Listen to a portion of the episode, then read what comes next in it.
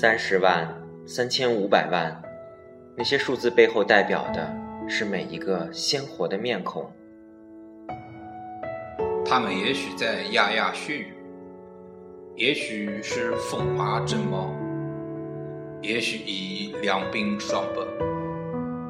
在日军的杀戮中，在一片哀嚎中，这一切的美都被撕碎。尽管时间已经远去，画面已经模糊，可是我们从来不曾忘记，也不敢忘记。记住是为了珍惜现在，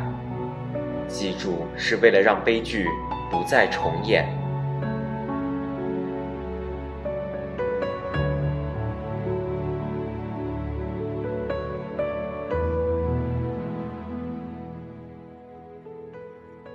建筑相关，生活相关，什么都聊，各种能侃。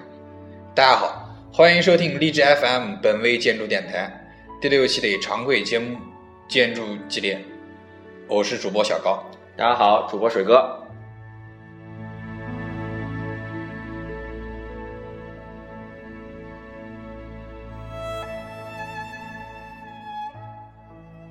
这个大家可能会发现啊，我们这一期节目开头呢有一些特殊。是我用这个普通话，小高老师用南京话为大家朗诵的这么一首小诗。哎，高老师第一次用南京话来朗诵诗歌，而且南京话说的不太好，希望各位能多多包涵。我们这次为大家朗诵的这一首诗歌呢，就是纪念这个国家首个公祭日，也是一次来纪念南京大屠杀这一个历史事件。对，我和水哥在此呢，也是在海外来表示我们对华人对于这个。这么一个历史事件，寄托这么一个哀思，也表达我们沉痛的心情。嗯。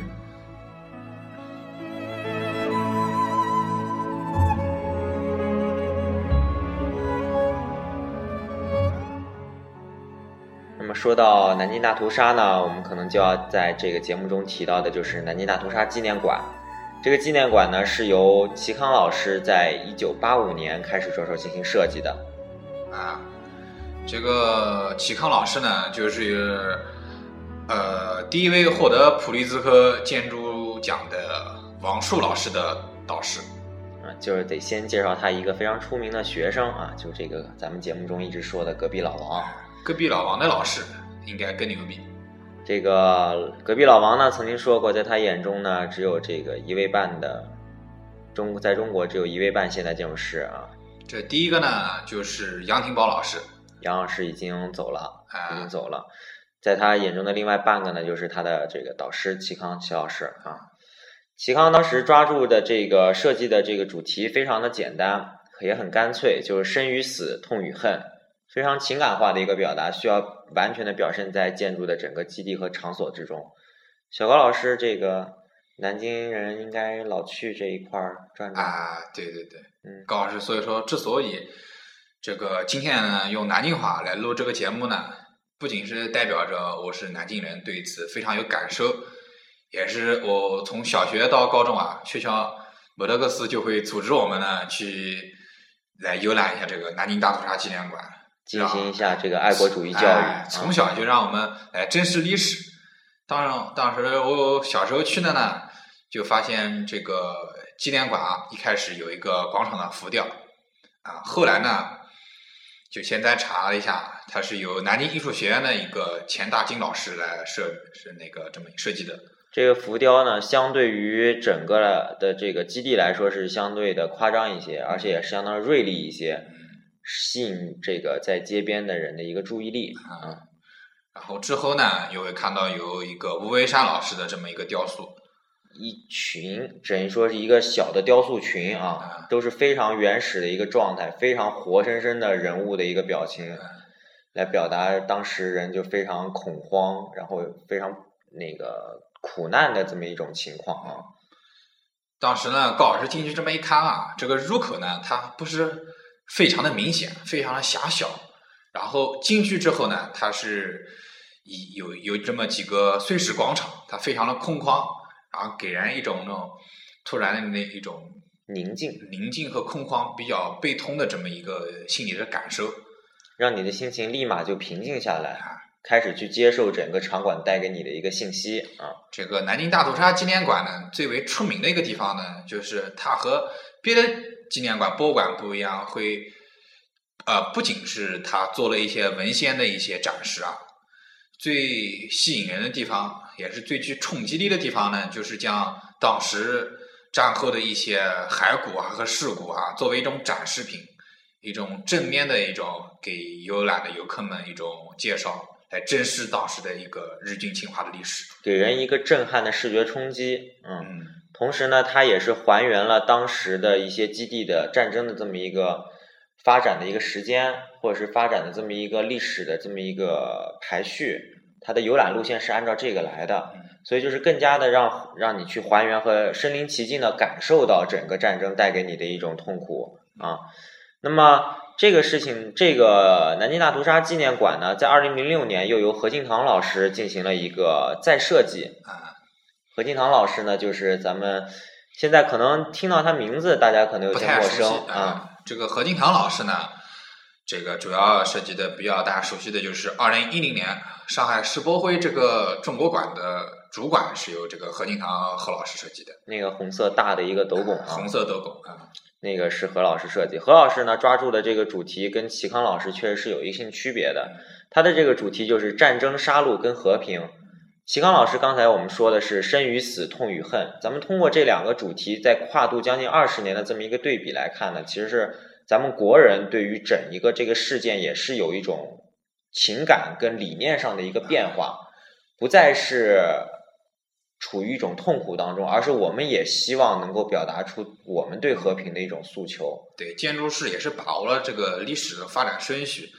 之前呢，齐康老师呢，主要是一种更加感性、一种细腻的一种表现手法为主题的这么一个设计手法。之后呢，这个何老师这个手法主要是一种正视历史啊，过去的我们要正视它，要。要那个勿忘国耻，但是呢，未来呢，我们不能让历史重演，我们要继续这个生活下去。当然，不仅是这个建筑界通过纪念、通过设计纪念馆来表达对于南京大屠杀这一个历史事件的纪念，跟表达一种哀思，在文化、在电影这一些的影视剧上，我们也能通过各种的影视剧来看到我们这个。文艺演员、导演来表达这一个历史事件。高老师作为这个这个南京人呢，向大家推荐两部，一部是电影叫做《南京南京》，陆川啊，还有一部呢就是这个《金陵十三钗》。咱们零八年的这个开幕式总导演张艺谋老师啊，这个《金陵十三钗》呢，当时老模子。来南京来挑选了将近有十几二十位左右的南京小盘戏，啊，哎，这什么意思呀？这个盘戏呢，就是来自于《诗经》，有一句话叫做“美目盼兮”，然后后来就转为盘戏。盘戏指的就是年轻的小姑娘。啊，那年轻的小子得叫小袍子。哦，这这个不一定呢。啊，你继续。嗯，这个后来这部电影《金陵十三钗》呢。也是一个还原了当时一这么一个教堂啊，一个一个秦淮河啊背景，表现了一个日军侵华，最后赞扬了这个妓女啊和舞女们最后在国难当前、大是大非下做出了一些牺牲和感人们的这么一个故事。这个主角妮妮也是从此一炮走红啊。嗯，当时其实。在电影上映前的三个月呢，我看过他们主创拍的一些照片儿啊，没有认出来倪妮就是当时的那个主角，因为海报什么其实保密工作做的挺好的。但现在看倪妮其实气质都还不错啊。这个倪妮也也是那个好学我们南京同学的学姐吧，来自这个南广学院，然后她也一炮走红，希望各位也能向他学习啊。他最近也上了一部这个。文艺青年爱情片《匆匆那年》，这可能就是九五后关注的了啊！啊，对对对，所以小高老师那是九六年的啊。啊，嗯，好，我少男性。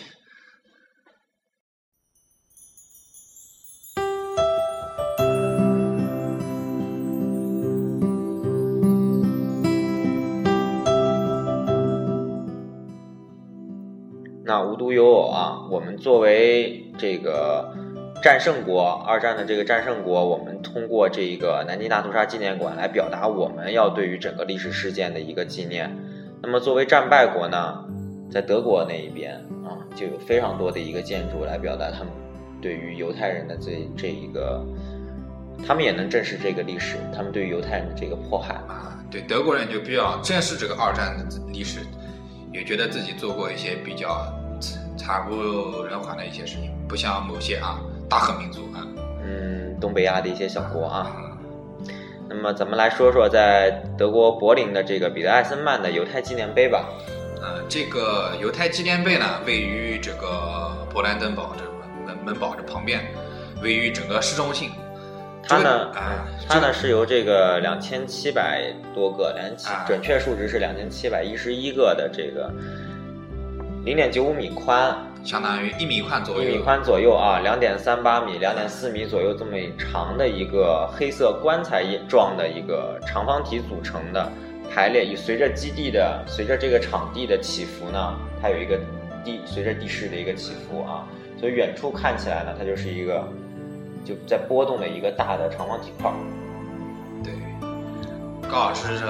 也也不仅啊去过这个南京大屠杀纪念馆啊，也去过这个柏林的犹太纪念碑。这个纪念碑呢，不仅是由彼得艾森曼设计的，还有这个理查德塞尔。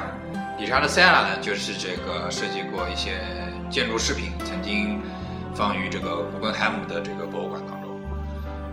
那么咱们再说回来，这个犹太纪念碑啊，刚才说了这个基地，它这个基地的那个整个位置也是非常的一个敏感，非常敏感，是非常的敏感。纳纳粹老军人的一个花园，是吧？据说这个纪念碑的这个场地啊，有四个足球场这么大，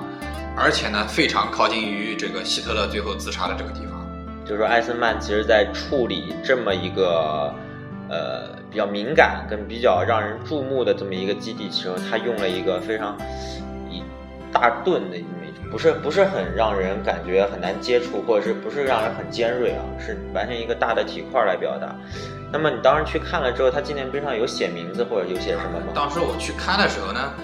它这个纪念碑上的什么名字也没有，也没有雕刻。但是我走进去感受这个纪念碑，这个这个纪念碑群啊，就能感受到我仿佛矗立于这个陵墓当中。墓碑当中，它这个两个体块中间的间距大概是多少？体块间距也非常小，差不多一米不到。也有些游客就趁住这两个体块啊拍照啊留念啊。然后随着这个波动的地势起伏呢，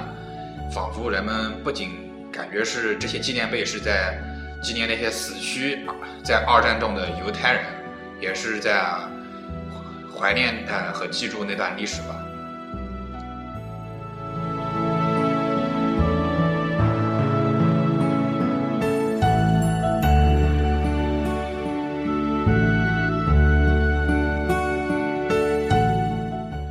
么在柏林的另外一个地方呢，就是由著名的这个咱们算是解构主义的一个大师啊，一个代表人物，丹尼尔·里伯斯金他的一个犹太人纪念馆。对，这个柏林这地方，高老师当然去了，也当然参观了犹太纪念馆了。这个犹太纪念馆呢，这个犹太纪念馆它其实原它里伯斯金设计的是一个新馆，所以它的一个设计任务要求就是需要把旧场馆和新场馆结合起来。同时呢，来表达既，因为它那个里面展品都是一些犹太人的生活用品，以此来表达犹太人当时可能被迫害啊，或者是一个比较艰难的一种生活状态。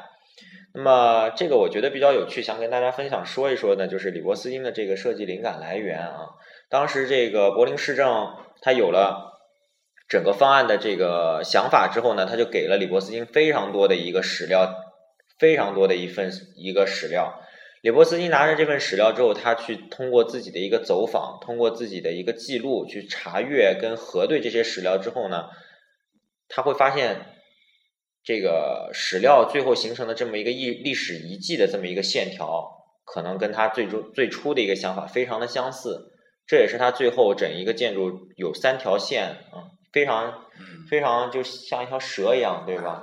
有三条线这么一个的呃原因吧，嗯。当时我去这个地方呢，发现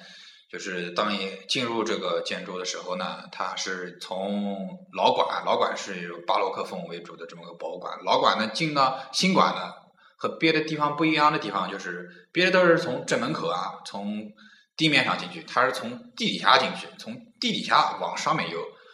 然后从从底至上的这么一个游览顺序呢，它靠的是一个狭长而深邃的一个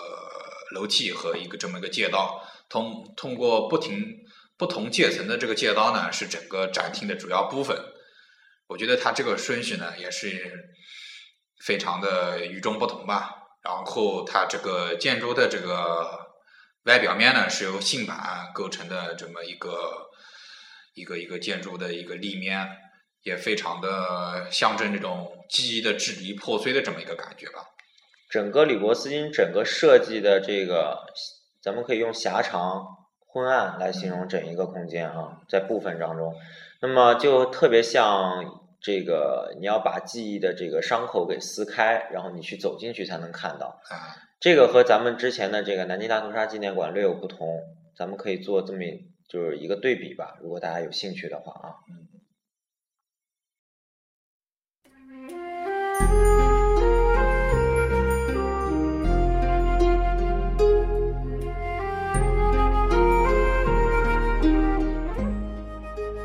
其实咱们说了这么几个纪念碑建筑啊，其实纪念碑这个东西呢，特别像一个，就是咱们中国来说，咱们中国叫石碑。就当时就人走了之后呢，会在上面留下人物的一个传记。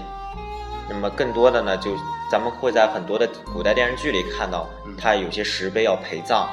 然后呢，会有人去盗墓啊、拓本啊，做这一些东西。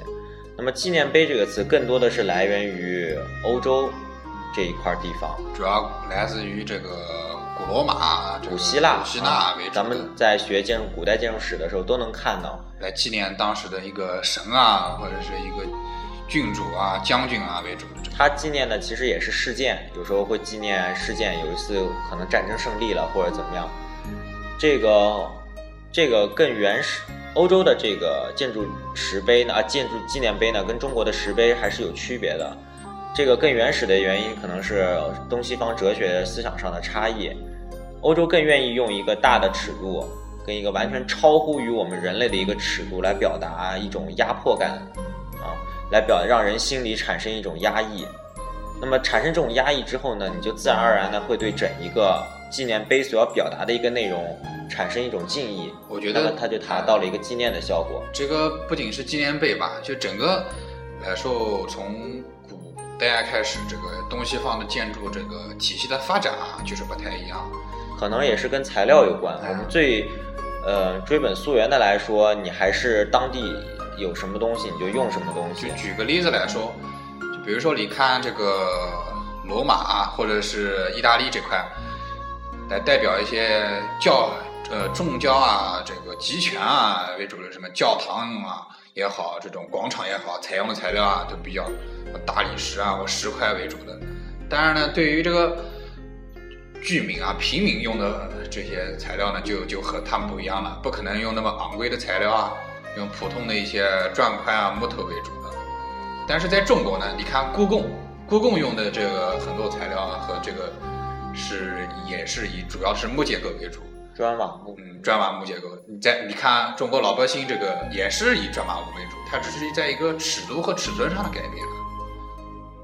那么，其实呢，刚才说到这个建筑尺度的这个变化呢，它更多的能够，其实是像小郭老师之前说的一种教会集权的一个体现。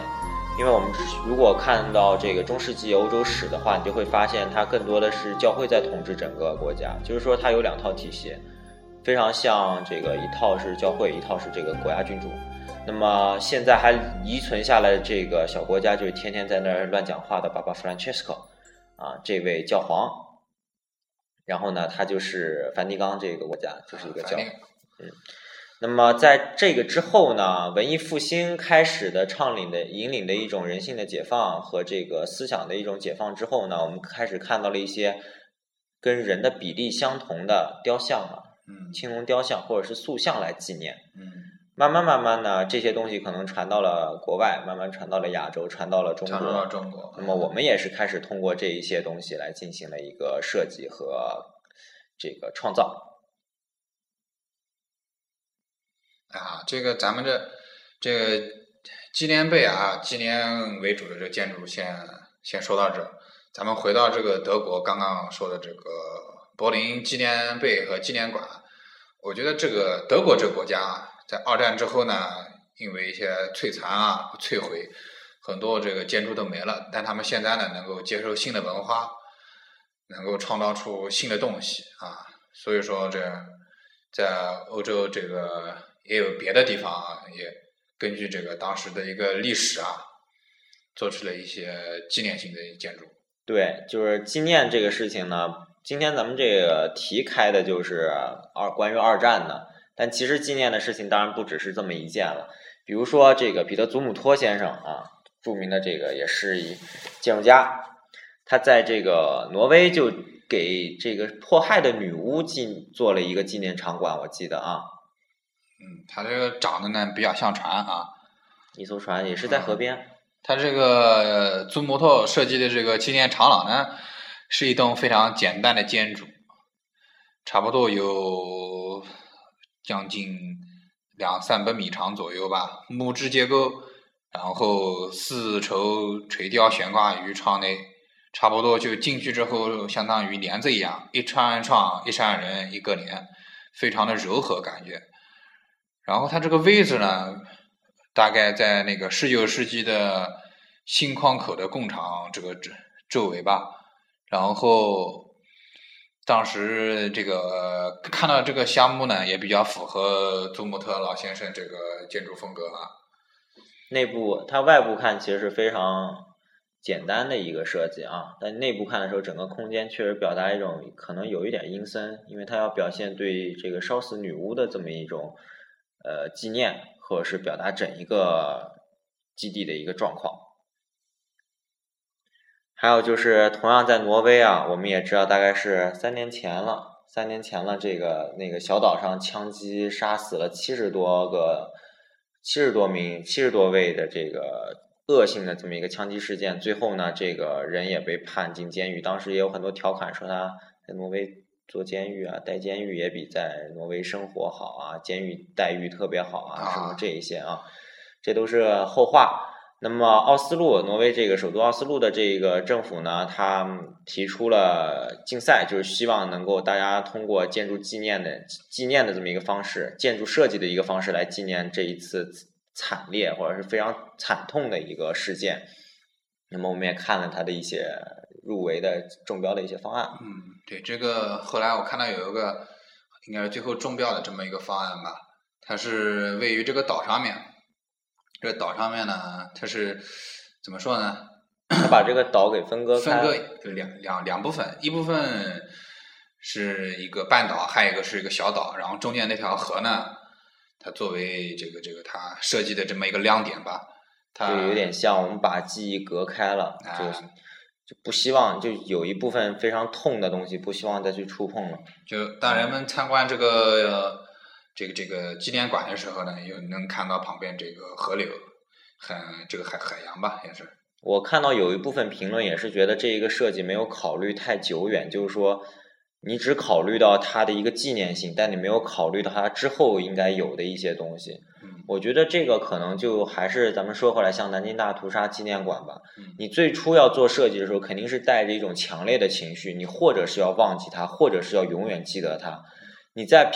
之后的十几、二十年乃至三十年之后，你的情绪是会发生变化的，也会改了一一代人之后，他们接受这个事情，他们在认知整个事情的情绪也是会发生变化的。我觉得这个非常有意思的就是在于，我其实不排斥你对这一种纪念碑性质建筑，它你去做一些再设计，因为你每一次人的记忆是会随着时代的变化而进行改变的。所以说，我们这个这这个现在的小伙伴们要做好就是当下的事情吧，把把有些事情留给后人来说。就比如说这个开开个这个题外话，比如说这个巴黎这个埃菲尔铁塔。当时建的时候呢，很多人都说：“哎，这个太丑了，不行，长这个玩意儿头，是吧？”我们这个莫泊桑当时说的就是，嗯，要是一道伤疤啊，哎，一道伤疤，然后觉得不行。你看这么多年下来之后，提到法国，大家都能想到这个一个标志性的铁塔，也不知道它具体什么时候建的嘛，已经和周围的一些古建筑已经融为就那些那些历史，就可能我还我记得是当时咱们汉字简化的那一位大师。他当时说过这么一句话，就是历史中百年之后能留下的，他就留下了；留不下的，他自然就会消失而去。我觉得大家不用担心这一点。但是呢，所以设计这一块也也评不出一个好坏，因为毕竟是一个按照我们心情来发展的一个事情。你现在确实你要表达，但是你可能之后你不想表达，这个是需要再进行一个改进的。所以就是说，建筑这个事情不是像可能跟艺术不太一样，就瞬时间一秒两秒要表达的一个心理。因为之后随着一个基地变化，它是会产生变化的。我觉得这个说太大呢也不太好，就跟每个人一样，总会自己有自己的过去。所以说，我们就咱们在不同的时期、不同的年龄段、不同的情况、不同的境遇，遇到遇到这个不同的人啊事儿，是吧？有开心很难过的。所以说，咱们就这难过的事呢，记住该记住的，然后成为一种教训和历史，然后咱们吸取教训，继续向前走。这个。这才是我们应该作为纪念碑，它应该有的一个嗯带给我们的一个启示和一个。有的有些小小事情呢，小碰小擦呢，就忘掉了，那就忘掉了。所以说，有些记忆它始终会随着这个历史而淘汰的。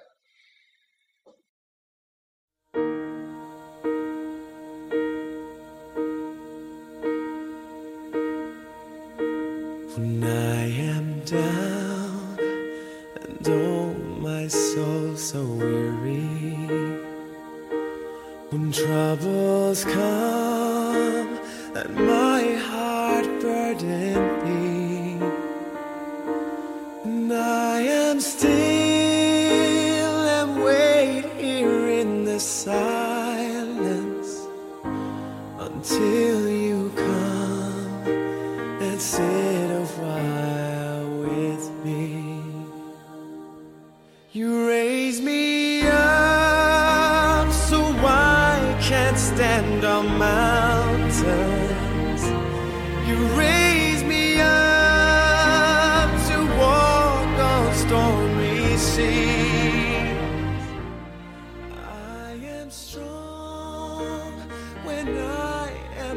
咱们把这个话引回来说，这个今天啊不是昨天。这个十二月十三号是国家社科公祭日，这个以后呢，它肯定还会有别的国家公祭日吧？所以说呢，我们中国人这个华人啊，也要记住这个国家一些伤痛的历史、阵痛的历史。我作为一个南京人呢，也希望在这里，嗯，默哀致敬那些曾经在大屠杀中死去的死难者们。那我们今天的这个第六期本位建筑节目就先到这边了。高老师用了一天这个做多的南京话说了一期节目呢，也希望啊大家能够接受接受他们啊。希望大家也能继续收听和关注我们的节目啊。好，那我们今天先到这儿吧，拜拜，拜拜。